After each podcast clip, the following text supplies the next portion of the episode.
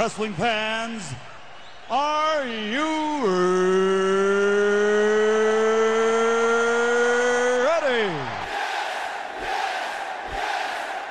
For the thousands in attendance and the millions watching around the world, uh, let's get ready to rumble!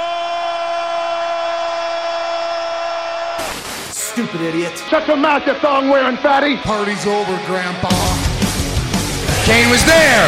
Kane was there too. Yeah. No enhancement needed. This ain't Monday Night Raw. This fight way is Wrestle Rant Radio.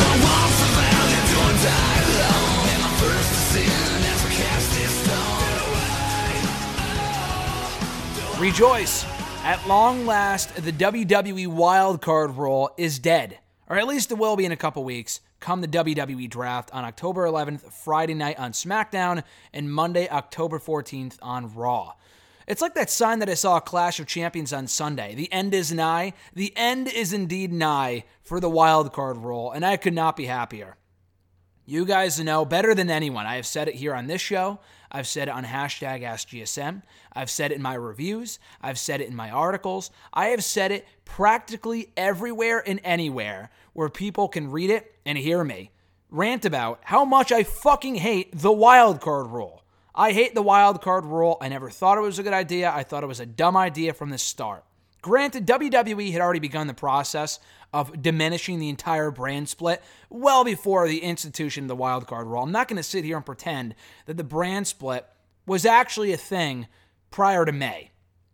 WWE was already mingling with the rosters and having people switch shows at random for no real reason, dating back over a year. The brand split had really lost a lot of its luster since it was brought back in 2016. And even from the get go, WWE was not honoring their brand split um, as much as they should have. But, you know, I excused it here and there having people jump shows at random or having you know having people invade this show before Survivor Series or invade that show or you know make dual appearances on both brands in the same week. Once in a while, it really wasn't that big of a deal. But when it got to the point around the road to WrestleMania where people were on both brands every fucking week, especially coming out of WrestleMania, I thought it would end at WrestleMania. It didn't. I thought it would end, you know, even with the institution of the wild card rule, I thought it would end after SummerSlam when Paul Heyman and Eric Bischoff were fully integrated into their roles as the executive directors of Raw and SmackDown, respectively, and that didn't happen either. But WWE has outright said, I'm not imagining things, unless this was all part of a dream that I had over the past three days, that both Michael Cole and Tom Phillips said on Raw and SmackDown, respectively, this week, that with the draft coming up next month, after SmackDown's move to Fox, the wild card rule will indeed end finally. Thank the fucking Lord. And I could not be happier, like I said. So We'll talk more about the draft, my thoughts on it, what it means for Raw and SmackDown, and everything else regarding the draft and the brand split a little later on here on the show. But first and foremost, of course, guys, you are listening to Wrestle Rant Radio for Thursday, September 19th.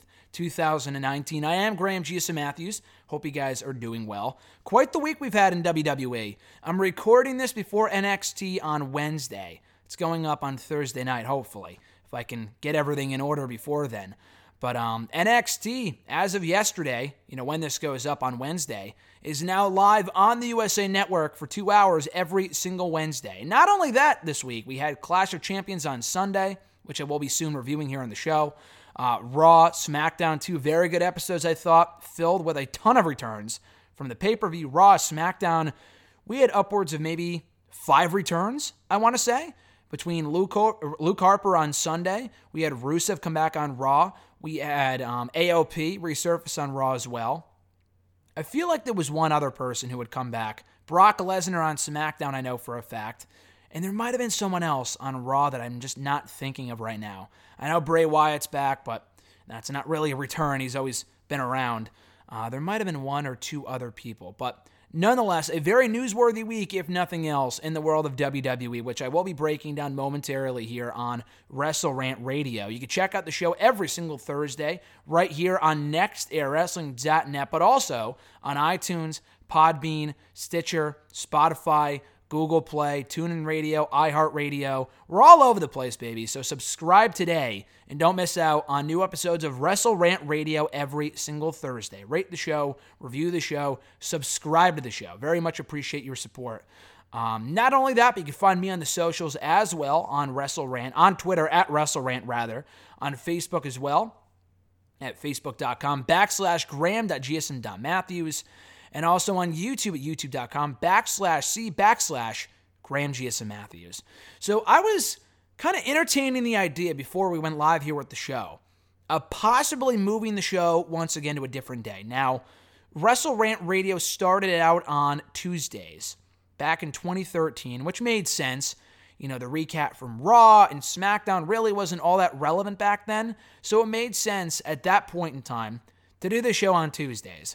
We then moved it to Thursdays three years later after the brand split went into effect, and we had SmackDown on Tuesdays, Raw on Mondays, NXT even on Wednesdays. Usually I record this show, even though it goes up on Thursdays, I typically record it on Wednesday afternoons just to get it out of the way. So I don't really ordinarily watch NXT before I record Wrestle Rant Radio, which is why it's rare I re- review the show here on the uh, on the show. Why I re- it's rare why I review NXT here on Wrestle Rant Radio is because by the time I record this, I have yet to see it. Um, and then we get the pay per view predictions out of the way and stuff like that. So I thought Thursdays, we've actually been on Thursdays now longer than I was ever on Tuesdays with Wrestle Rant Radio.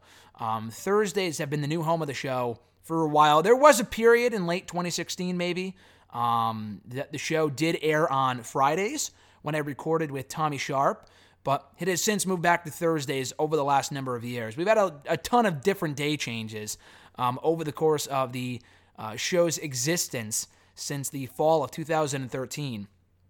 But Thursdays always made sense, coming off the fallout of Raw, SmackDown, pay per views, stuff like that. But the world of wrestling is changing, and come October specifically, there's going to be a lot of wrestling to review and talk about here on the show. And I don't want to just make it a WWE show. You know, there are times where I'll do reviews and pay per view predictions for Impact and Ring of Honor, but largely, I spend 90% of Wrestle Rant Radio talking about WWE because that's really what, you know, I enjoy the most, what I watch the most of. And by the time this show goes up, I mean, Impact never really had a lot of buzz which is why I never review the weekly show.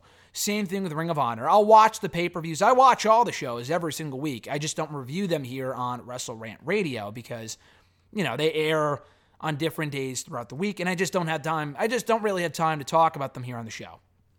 That being said, come early October, we're going to have Raw on Mondays for three hours, the occasional pay per views on Sundays, NXT for two hours on Wednesdays, and then SmackDown live for two hours on Fridays.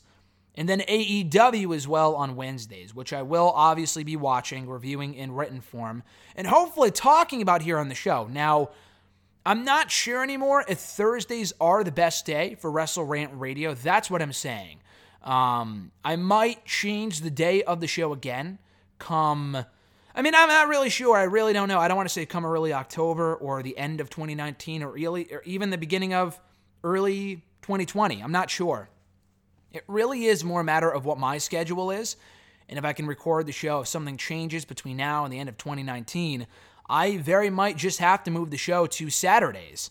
Um, if I'm free on Saturdays and not Wednesday afternoons or on Thursday afternoons to record the show, I might move it to a Saturday um, just to make it easier to review Raw, NXT, AEW, and SmackDown, and then get in the pay per view predictions. I hate airing the show so close to a pay per view because, you know, obviously after a pay per view is over, the show is no longer relevant. Um, but Saturdays might be the best day, and I've never done a podcast normally on Saturdays. But down the road, I'm not thinking anytime soon. Saturdays might be the best day to record and put up Wrestle Rant Radio. So Stay tuned for that. Would love some feedback. But in the meantime, Wrestle Rant Radio will be staying put on Thursdays for the foreseeable future. I'm just thinking down the road here, uh, just for the immediate future here on the show, I will be largely just talking about Raw and maybe NXT and AEW, depending on when I record Wrestle Rant Radio. I like getting the show up early on Thursdays so people have all Thursday, Friday, Saturday to listen to it and not just you know, Thursday night, which is when I used to record it back in the day. But for me, it just makes a lot more sense to record it on Wednesdays and put it up at midnight on Thursdays. So again, that might be changing at some point in the near future. If not, probably not, not the near future, more likely down the road. I'm thinking like a couple months down the road. Just for right now, unfortunately, I won't be able to review SmackDown here on the show. Come these shows move to Fridays in early October. And watch me move the show to Saturdays. The ratings on Fox fail, and then they move the show back to like Thursdays or something like that. You know, then like a Friday show would make sense. A Friday show I like. I like the idea of a Friday Wrestle Rant radio more so than a Saturday. Um, but hey, as long as they're airing on uh, Fridays, it looks like Saturday might be the best day to record the show. But I, I said the same thing about hashtag AskGSM. I'm not sure if Wednesdays would be the best day anymore to put the show up and record it. I don't know. You know, Wednesdays might be best, um, unless I push that to Saturdays too. There's no way to, you know, encompass the entire week in wrestling, unless I move it back to Mondays. I don't really know. I feel like Wednesdays might be the best day for that. Thursdays for Wrestle Rant Radio because I do like to talk about uh, Raw, SmackDown, NXT, and AEW come October. Saturdays might be better. But again, that's a different discussion for a different day down the road. In the meantime, that we have a ton to talk about from this past week in wrestling from Raw, SmackDown, Clash of Champions. But more importantly, the WWE Draft. It was announced on Sunday that the draft will be making a comeback, as I said at the start of the show, on Friday, October 11th during SmackDown, and it'll continue on Raw the following Monday, October 14th. So let me pull up the press release that WWE put out the other day. Not really the press release, but the post they put up on their website, WWE.com, to announce that the draft is, you know, making a comeback in a couple weeks. It said the following. There's about to be a draft in here. That's actually the first line from the post, and I had to include it. It's really stupid, but I had to say it anyway.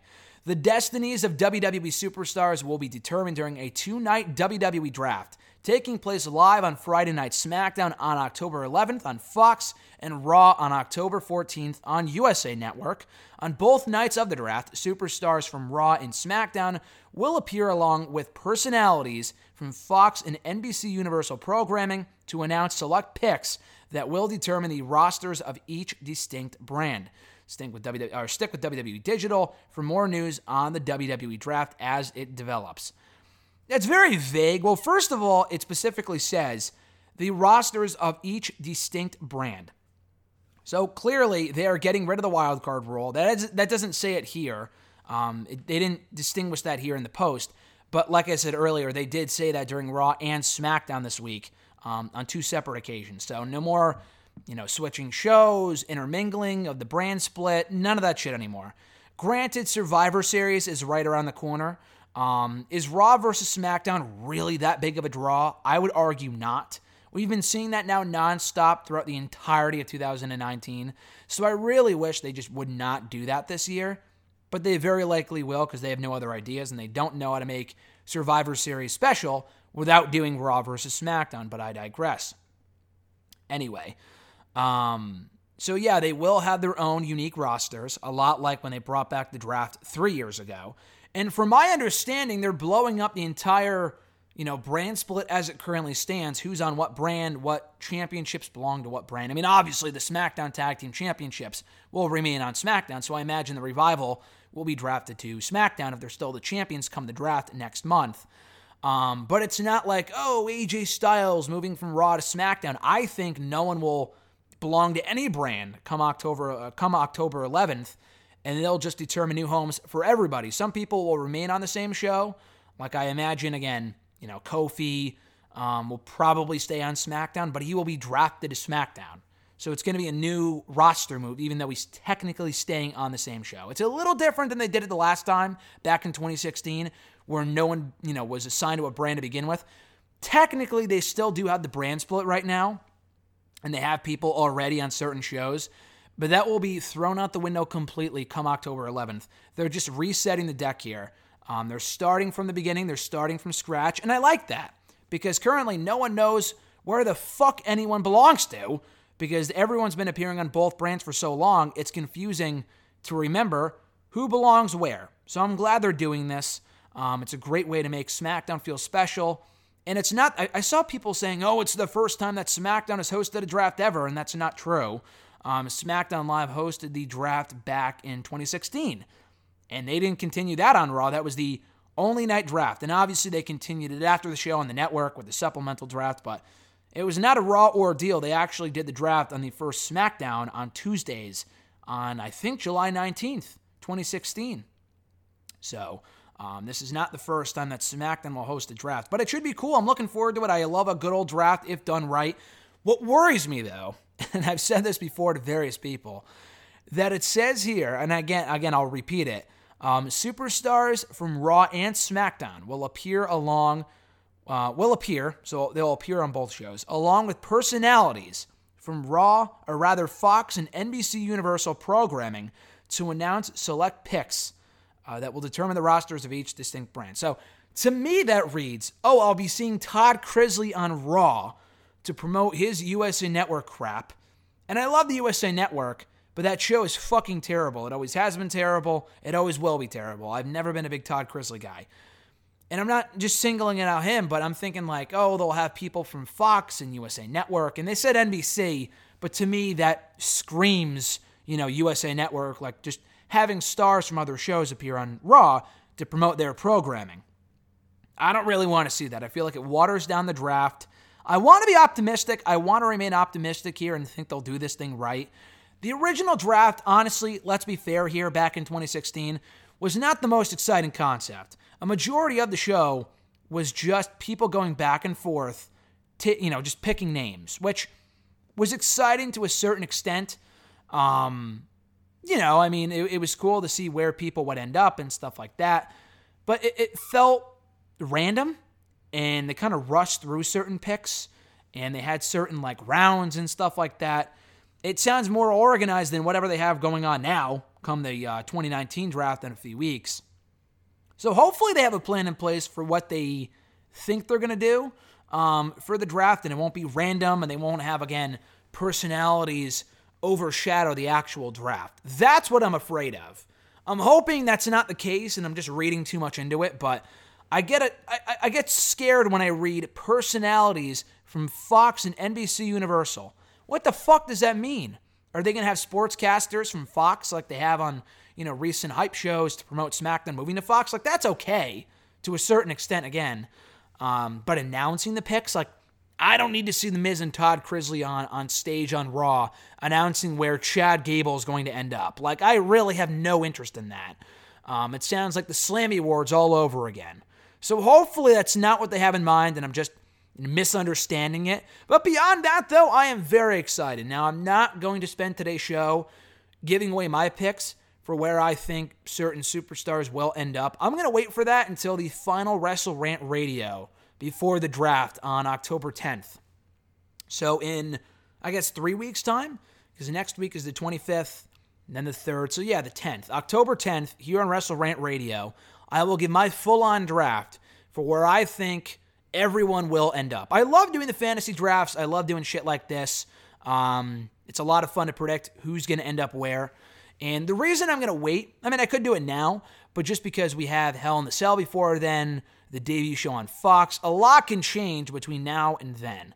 You know, this week alone, we had Luke Harper come back, Rusev came back, AOP came back, Brock Lesnar is going for the WWE Championship on uh, on October 4th on SmackDown. We have Hell in the Cell that Sunday, so a lot can change between now and then. I might I, I might as well just wait because if I give my picks now, they'll very likely be outdated.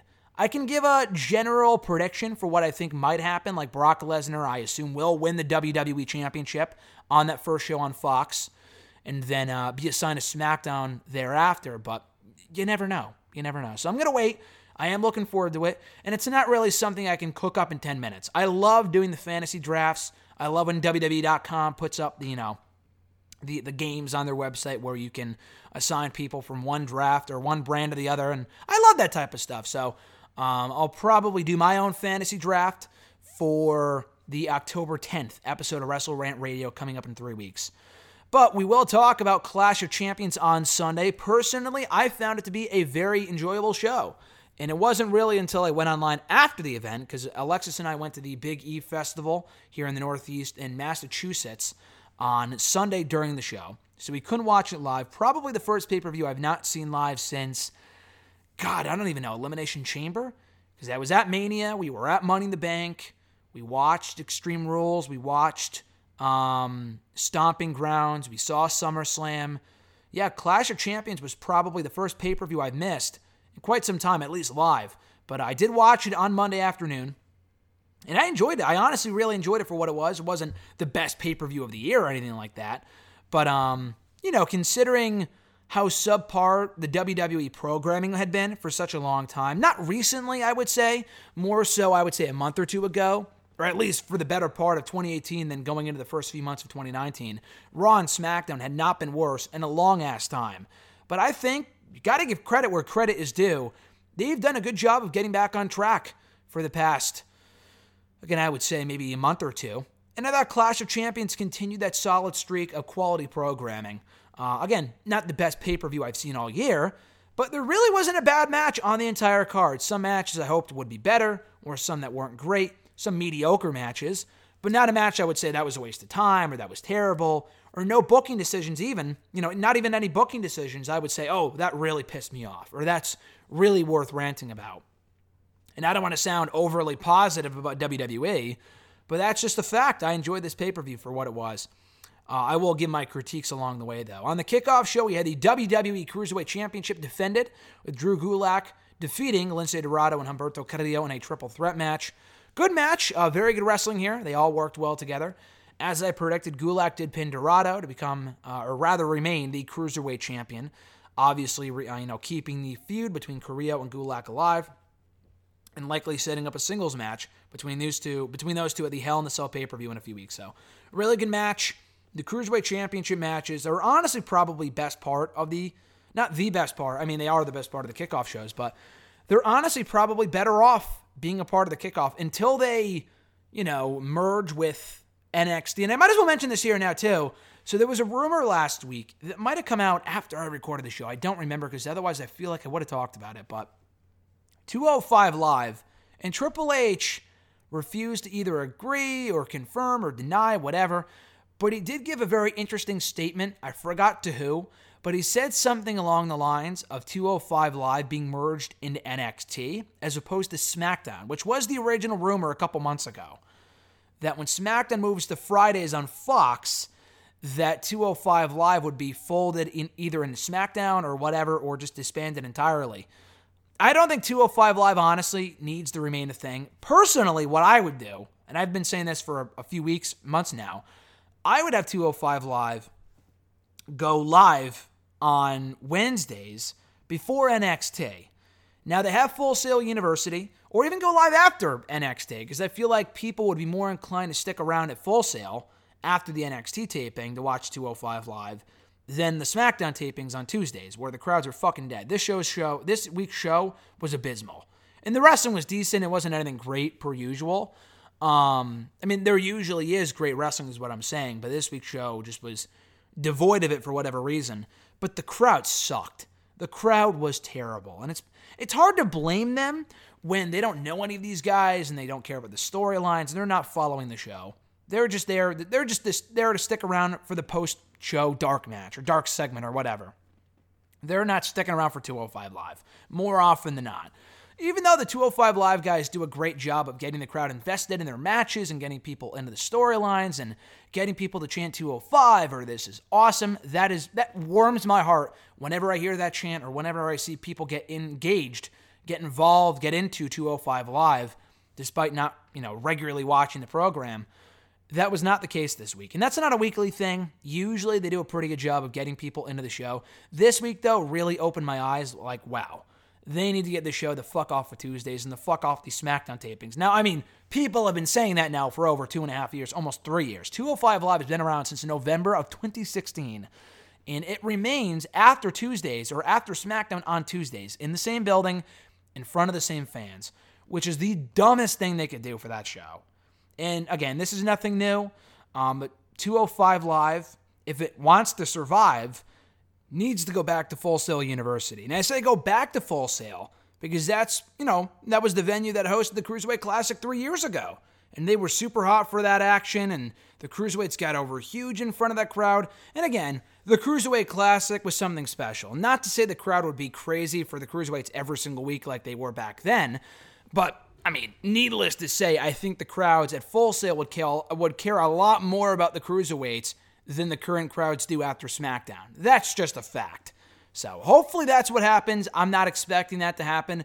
Triple H made it sound like 205 Live, or at least the Cruiserweight division, 205 Live would end, and then the Cruiserweights would be merged into NXT, which isn't the worst idea, but I don't think it needs to be. And I've said before, like, putting the Cruiserweight title matches would be a better idea than putting them on the WWE pay per view shows. Because if they have zero exposure on Raw or on SmackDown, then why would they expect these crowds to give two shits about the Cruiserweights? They just can't. So I think they're better off doing their own thing, either as part of NXT or, again, what I would do is air 205 Live either before NXT at 7 p.m. on the network at Full Sail before NXT goes live at Full Sail. And that was never a possibility before because NXT didn't air live. And 205 Live would have to be taped, like, you know, once a month, like NXT. And it just wouldn't have worked um, if they were still going to be a part of the WWE pay per view shows. But if they're not going to be a part of the pay per views going forward, and they might merge into NXT, I would keep the cruiserweight division separate from NXT. Now, it's not, again, a terrible idea because it gives NXT more talent to work with, um, helps NXT fill out the two hours on Wednesdays. So it's not all just squash matches, but they already have enough championships and enough people on their roster where I feel like they don't need the cruiserweights. Now, granted, there's not many cruiserweights to begin with. Um, you know, they already, I mean, this might be outdated by the time it goes up. I feel like on the first NXT show, they would have said something about 205 Live, you know, soon coming to um, NXT, and that, that very well might be a possibility. So, if so, feel free to skip ahead by a couple minutes, or I, I'm sorry for wasting your time on this subject. But I really feel like 205 Live can continue to exist on, you know, on its own without NXT on Wednesdays, either before the show or after NXT. I don't really see what the issue with that would be and having the crowd sit through three hours of NXT and 205 Live really isn't a lot to ask, considering a lot of these same people would sit through multi hours of NXT TV tapings, you know, once a month. So once a week for three hours really isn't that big of a deal. And if the show is good, then who gives a shit? You know, it's not Raw, it's not even SmackDown, it's 205 Live, which is almost always excellent every single week. That's what I would do. That's merely my opinion. But um, we'll see what they do. I do think they will close down 205 Live and merge it in NXT, which I think is a better idea than merging into SmackDown, which, you know, at one point a few years ago, I wouldn't have minded. But SmackDown's roster now is so much bigger that they just don't have time for that stuff. They don't have time for certain people as it is. I saw Aleister Black and Buddy Murphy had a match before SmackDown last night for the dark match, or, uh, you know, before SmackDown on Tuesday as a dark match. What the fuck is up with that? Both those guys should be on the show as it is.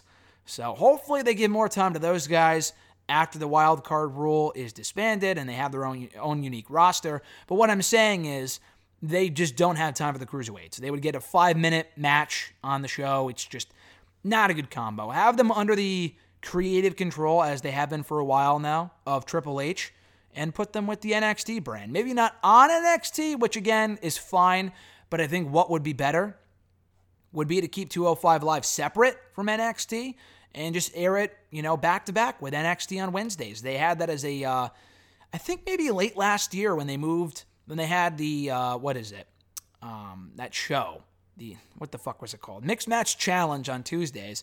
205 Live was still taped, I think, before SmackDown, but they aired it on Wednesdays before NXT. It was like, for a while there, there was NXT UK, 205 Live, mixed match, not mixed match challenge. That was on Tuesdays. Um, 205 Live, NXT UK, NXT, and Mae Young Classic, all in the same day for WWE, which was fucking nuts. But it was great because all the shows were awesome. So I would love to see them go back to that, but I'm not holding my breath. Also, in the kickoff show at Clash of Champions, we had the United States champion AJ Styles successfully defending his championship against Cedric Alexander. Great match here, just kind of disappointed it was as short as it was.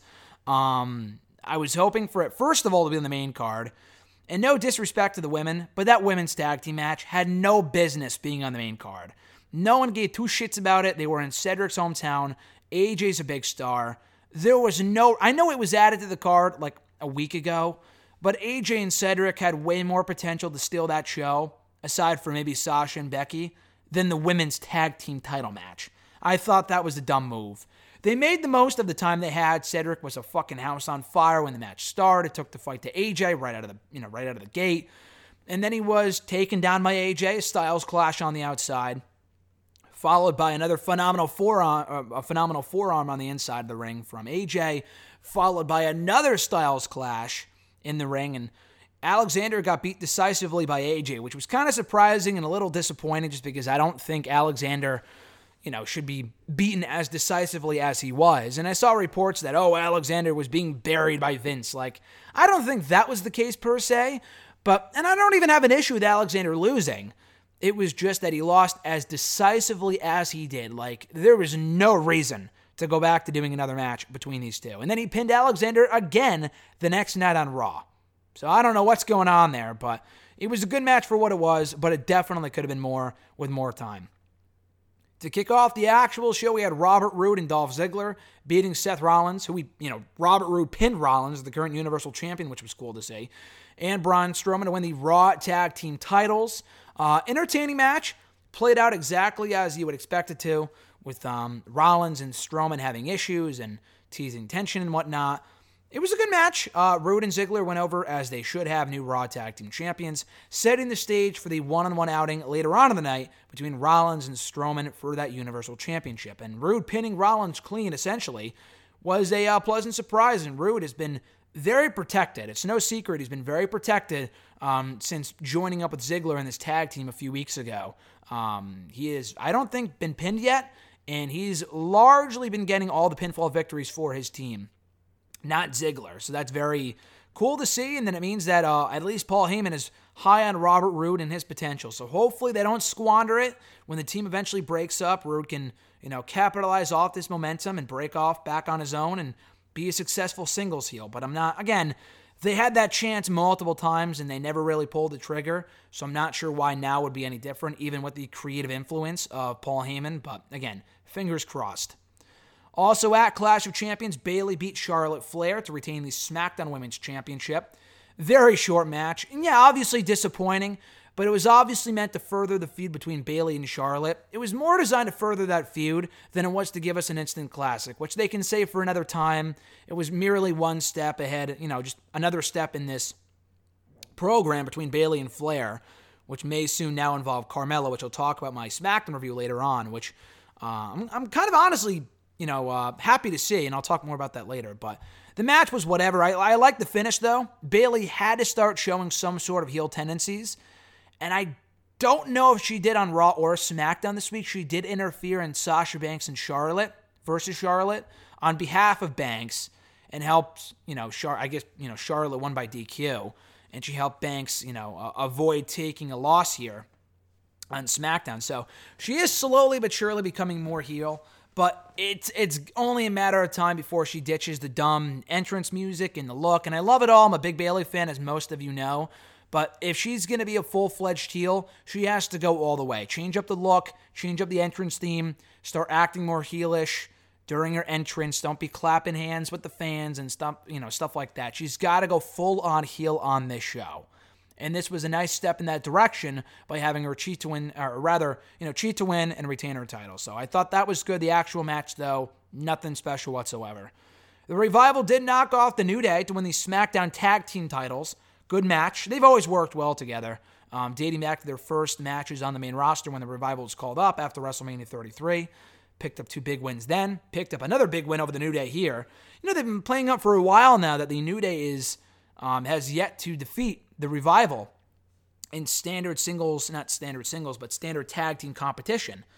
And I thought, okay, the New Day would come back, bounce back. Xavier Woods is back from his quote unquote injury and they would finally beat the New Day to retain their SmackDown Tag Team titles. But that did not happen. That did not happen. The Revival won here. They took advantage of Xavier's injury and became the new SmackDown Tag Team Champions, becoming the first team in the process to win the Raw, SmackDown, and NXT Tag Team Championship. And that's a really cool stat.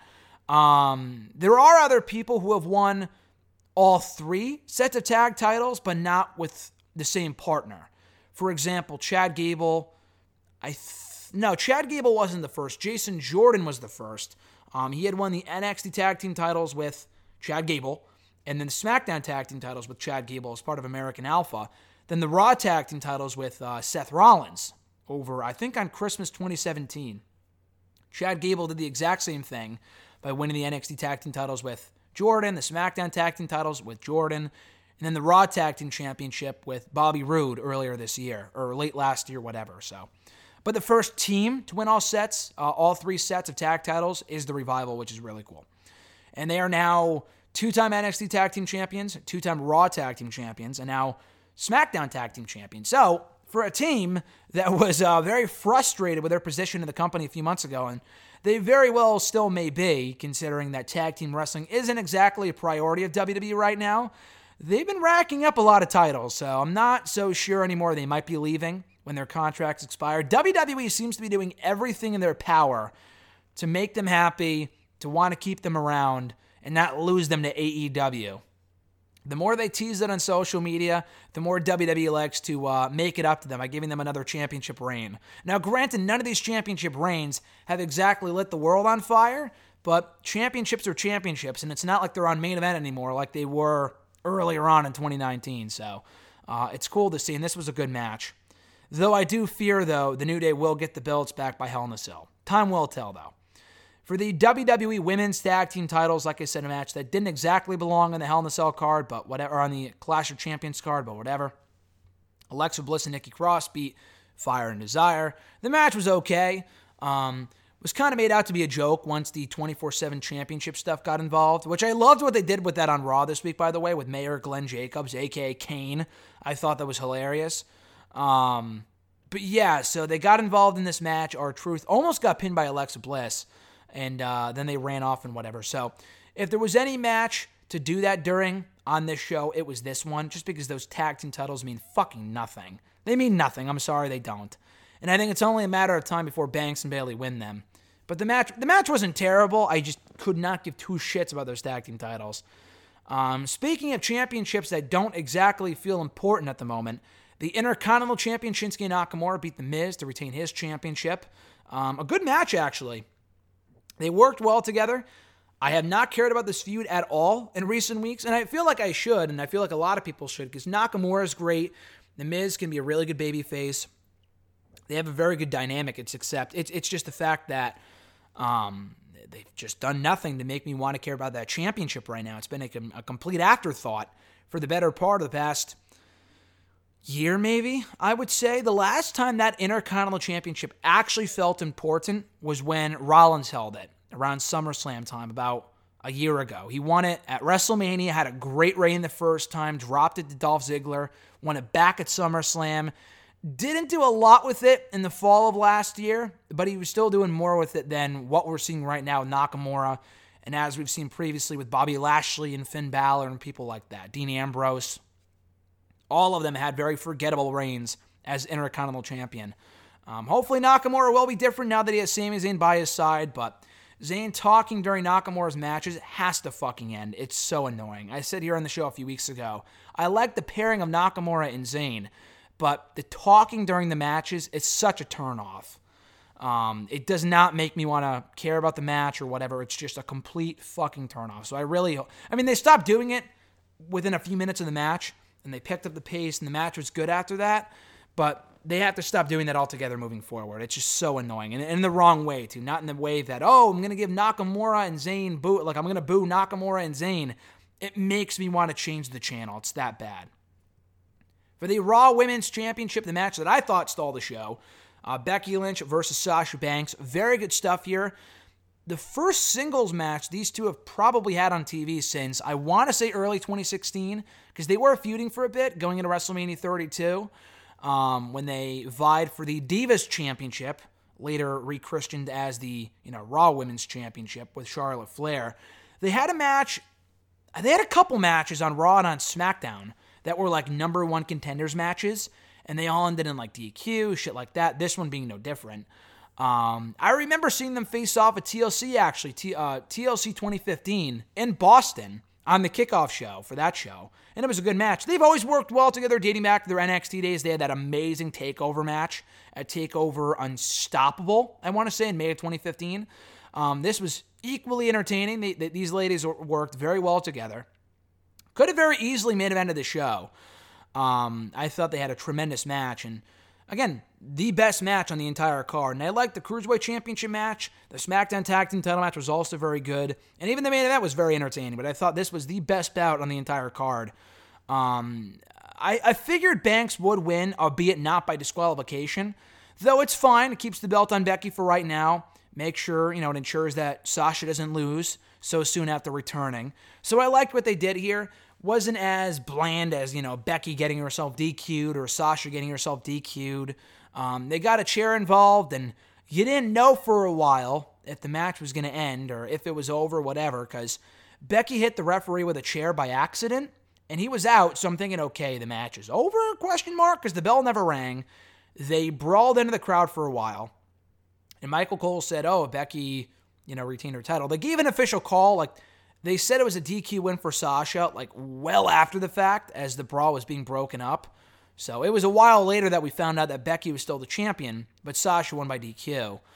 Um, but still, the match itself was great. I'm looking forward to the rematch, which is now official for the Hell in the Cell pay per view inside Hell in the Cell. It'll be Becky's first time inside Hell in the Cell. They had their first ever women's Hell in the Cell match three years ago with Charlotte and Sasha. And it was great. Um, I mean, it, it could have been better. It was actually kind of disappointing, but it was a really cool main event for that show. I was there. This could be even better. Uh, I know Sasha and Charlotte have great chemistry, but Becky and Sasha, their feud might arguably be hotter than the one that Sasha and Charlotte had a few years ago. So I'm looking forward to it. Also at Clash of Champions, Kofi Kingston beat Randy Orton to retain the WWE Championship. Better than the SummerSlam match, and probably one of Kofi's better pay per view title defenses. But a lot of these title defenses just don't feel exciting. They just don't. I'm honestly excited more for Kofi and Brock on that first Fox show next month for the WWE title than I have any other Kofi Kingston match on pay per view since probably he won the championship at WrestleMania 30 or 30, uh, 35. Not WrestleMania 30, 35, um, which was an amazing match, but he was in chase mode. All of his championship defenses on these shows have been very underwhelming. The, the Kevin Owens one at Money in the Bank was average. The Samoa Joe one at Extreme Rules was average. The Dolph Ziggler one, or both matches at uh, Super Showdown and Stomping Grounds, were average. The SummerSlam match with Randy Orton was eh, very mediocre. Uh, it just wasn't that good. So, and this was this was a lot better, but just still not great. So I maybe taking the championship off of Kofi is the best move. I'm glad he's been protected as he has been throughout his reign as WWE champion. I think it's been a very good reign you know, for all intents and purposes, we all like to shit on WWE and how they don't create new stars and how they only focus on the same four or five faces. But Kofi has been a real success story in WWE in 2019 as WWE champion. It's been a real breath of fresh air. But it seems like the Cinderella story is finally over.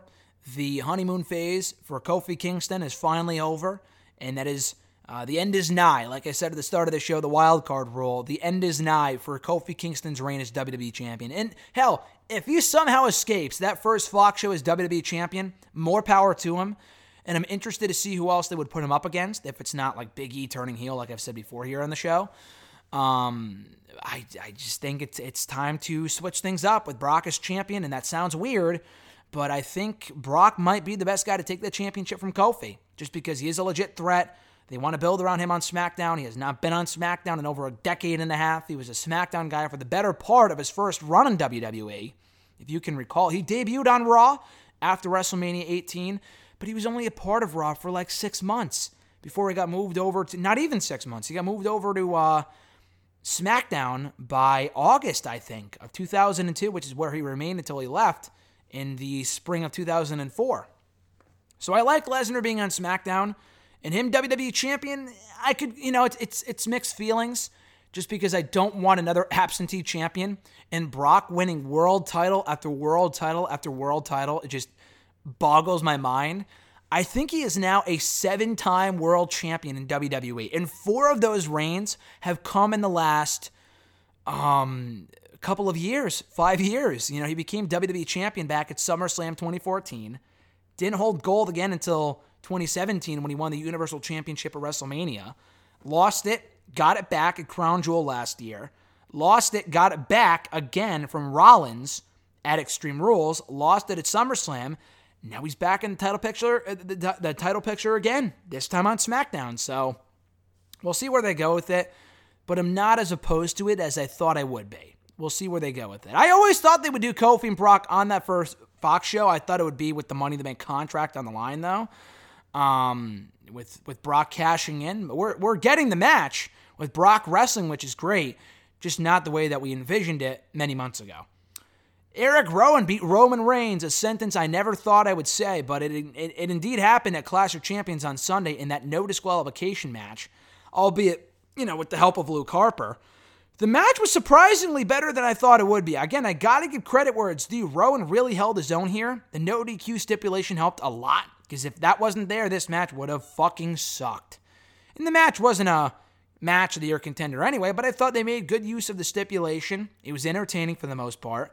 And Luke Harper's return really took me by surprise. After all the dirt sheets and people were saying for weeks that, you know, Vince McMahon, they, this has been reported dating back to April. But there was a recent update that said that Vince McMahon has no desire to bring back Luke Harper to WWE TV.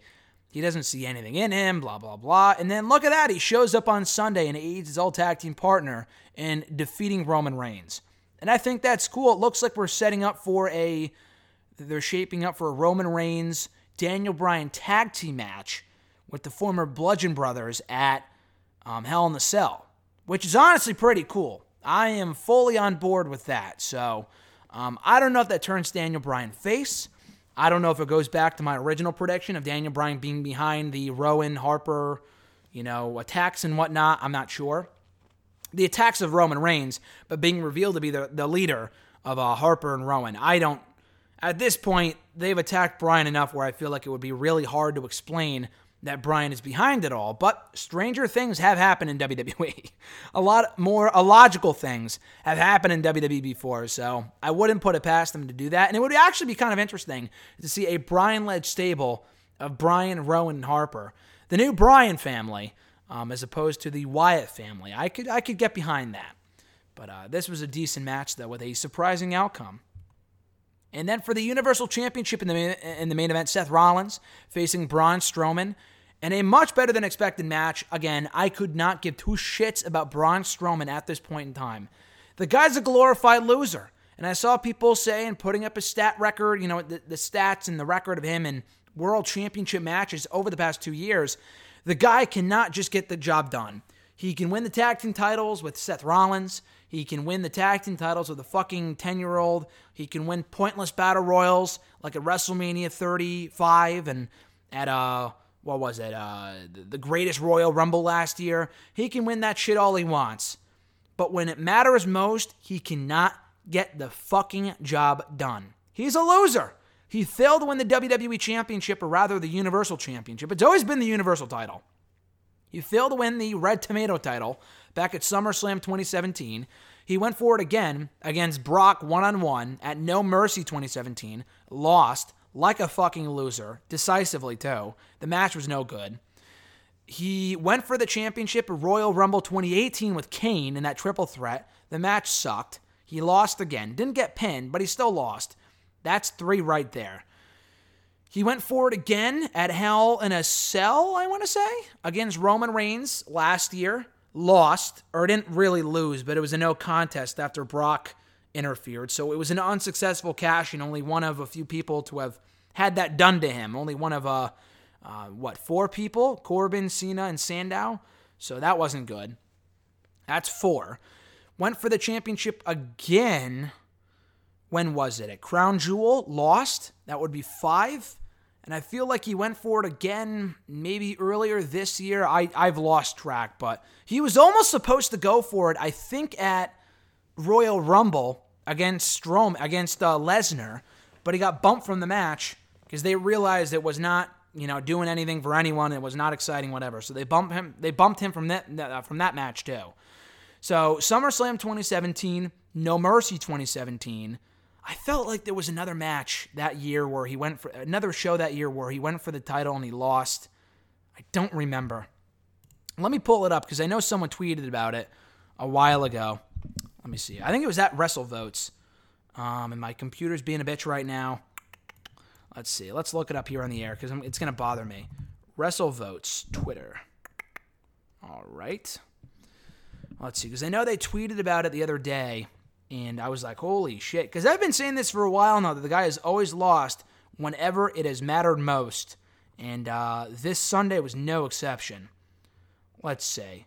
So, SummerSlam 2017, No Mercy. Yeah, the sixth time was Sunday. So, SummerSlam 2017, No Mercy 2017, Royal Rumble 2018, Hell in the Cell 2018, Crown Jewel, and now Clash of Champions 2019. The guy is a fucking loser, people. Take him out of the world title scene and keep him out of the world title scene. It's been six times now. He has failed to win it.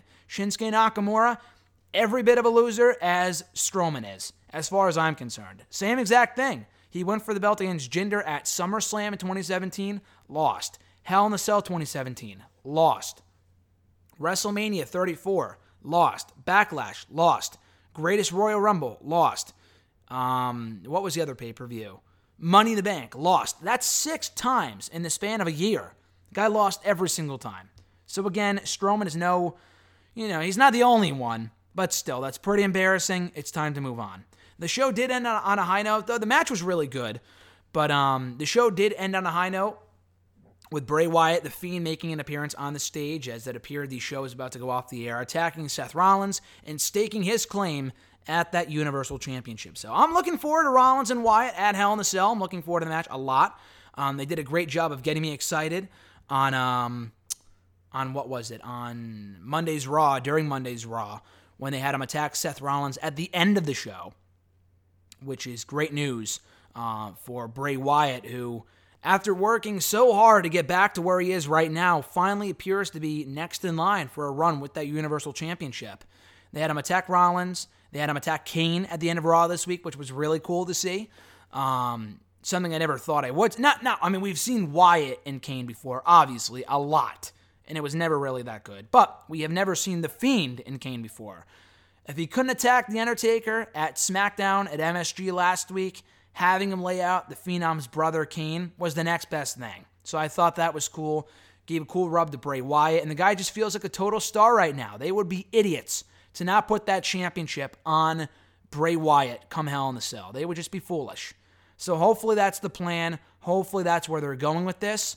And um, again, they'd be idiots not to because Bray Wyatt is the hottest thing going right now in WWE. But that was Clash of Champions on Sunday. Don't really have much time left for Raw and SmackDown reviews, uh, but I will go quickly through the results. Do you want to mention this, though. On Raw, we did have the return of AOP in the form of a vignette. They aired it again on SmackDown the next night. But they appear to be like hitmen. Um, I thought it was really cool. They explained why they have not been in action since WrestleMania. Um, I mean, they were in that battle royal at uh, Super Showdown in June. Blink and you missed them. They had that face off with the Viking Raiders and Heavy Machinery, I want to say, um, which went nowhere. They got tossed by like Titus O'Neil or some shit. It was a, it was a fucking mistake. But um, AOP were in that battle royal. It's not like they have not been on TV at all, but they have not been on Raw as a unit since like December, because I think Akam got hurt. I think it was Akam who got hurt, and Razor was on main event a few times, and that was about it. So uh, hopefully they come back on their own. They're not coming back with Drake Maverick as their manager. That never really worked. He did a good job in the role, but still, that was never really a pairing that made sense to me. And this new gimmick change they've got going on here, I'm digging it. I really like it. It's more serious. Feels like something out of The Godfather. And if this means they'll finally be treated as like hitmen on WWE TV and as a real dominant threat, then I'm all for it. Because they've been a joke really ever since they got called up to Raw about a year and a half ago. You know, they had momentum early on. They dominated some jobbers a lot like the Viking Raiders. But unlike the Viking Raiders, they got beat pretty quick by like fucking Titus Worldwide. And they never really recovered. Yeah, they won the Raw Tag Team titles, but they lost them within a month.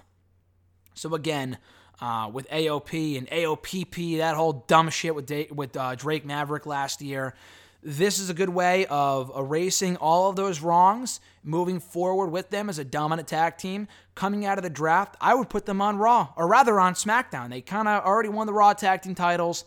I would put them on SmackDown. Keep the Viking Raiders on Raw. Keep them separate. There's no real reason to have them feud. But I'm glad they're finally doing something with AOP because for a long time there, they weren't doing jack shit. They weren't even on the fucking shows. So again, this is better than nothing, and I'm very excited to see what they have in mind for these guys come their eventual return, likely after the draft in a couple weeks. Um, also on Raw, Rusev returned. Unfortunately, not as in a uh, not in a triumphant manner, a lot like AOP or Luke Harper or Brock Lesnar on SmackDown. He returned as the quote unquote baby daddy of Maria Kanellis' baby, uh, Mike Kanellis got the fuck kicked out of him on Raw this week by Ricochet and then Rusev, who we have not seen since. I think he was in that Super Showdown Battle Royal back in June. Beyond that, though, I don't think we had seen him on TV since April uh, when he was teaming with Nakamura for like a month or two, which also went nowhere, nor did it need to. They have zero chemistry, so I thought that was kind of a waste. Um, but yeah, Rusev's been sitting on the sidelines ever since, likely very frustrated with his position with his position in the company. There's a lot of people like that. Luke Harper sitting at home. Rusev was sitting at home. You know, a lot of people. AOP were nowhere to be seen. And now he's back on WWE TV, albeit not in the role that I envision him being back in. Uh, I'm glad he's back, but this whole Canella shit is terrible. So hopefully he's not attached to that, and this was just their way of bringing him back. Not exactly the way that I thought he'd be brought back, but it's good to see him nonetheless. And um, we'll see what they do with him going forward. This whole Canella shit, the Kanellis crap is uh, you know really bad to watch. It's just terrible TV. So hopefully Rusev is not a part uh, is not a part of that for long. He was a part of that, you know, type of shit for a while there a few years ago with Lana and Dolph Ziggler and Summer Rae, that whole nonsensical storyline to go through that again would be death for this guy. Maybe they know he wants to leave and they're just burying him on the way out. But at least he's on TV and not sitting at home. So uh, that that's a plus, I, I guess. We also had the finals of the King of the Ring tournament. Baron Corbin besting Chad Gable. Great match. Every bit as good as I thought it would be. Gable looked great in defeat. The guy's not buried. He's not ruined. I wanted him to win as much as the next guy. But we all can't get what we want. And King Corbin could actually be a treat if what we've been seeing in recent weeks from Corbin in the King of the Ring. He's won clean every single time. He beat The Miz clean. He beat Alexander clean. He beat uh, Joe and Ricochet clean in that triple threat. And then he beat Gable clean on Monday's Raw. And it was an amazing finish, too. They, um, they brought back the spot from Takeover Respect about four years ago. It was the tilt a whirl into the end of days. It looked awesome. Fucking loved it. Hopefully, we can see more of these guys against each other going forward. Maybe again at Hell in the Cell. They have really good chemistry. So I would kill to see them against each other again come the Hell in the Cell pay per view uh, next month. And Gable got the better of Corbin on SmackDown. He did trash all of his awful King of the Ring props. So uh, I thought that was pretty cool. But hopefully we could see more of them against each other in the future as well. And that was really it. Um, again, The Fiend laying out Kane at the end of SmackDown. We had Sasha Banks and Bayley beating Cross and Bliss on Raw. And then on SmackDown, then Brock Lesnar returned. I already talked about that. Owens and Shane, I think, might have another match in Hell in the Cell. Whatever. Uh, Rowan and Harper standing tall over Roman Reigns and, and Bryan, uh, setting up the likely tag team match for the next pay per view, uh, Hell in the Cell, which is cool to see and Charlotte and Sasha having a match. So, yeah, I'm digging what we've been seeing recently on Raw and SmackDown. Hopefully, they can keep it up going into the draft. And SmackDown moves to Fox. SmackDown's moved to Fox in a couple weeks and Hell in the Cell and the draft and everything else, like I mentioned. So, it's a very exciting time right now to be a WWE fan. And on that note, guys, about to wrap it up here at Wrestle Rant Radio. Thank you guys, as always, for tuning into the show. Very much appreciate it. Be sure to support the show, share the show on iTunes, Stitcher, Spotify, TuneIn Radio, iHeartRadio, Podbean, NextAirWrestling.net. You get the gist. Subscribe today for new episodes every single Thursday. We'll be back next week breaking down all the latest and Raw, SmackDown, WWE, and beyond. Hopefully, talking NXT as well. Again, as of this recording, I've yet to watch it. So, hopefully, it was a great show. And there's even more to talk about and dissect from NXT come next week's show. So, until next time, guys, have an awesome rest of your week slash weekend. I'm Graham Giason Matthews, and I'll catch your ass down the road.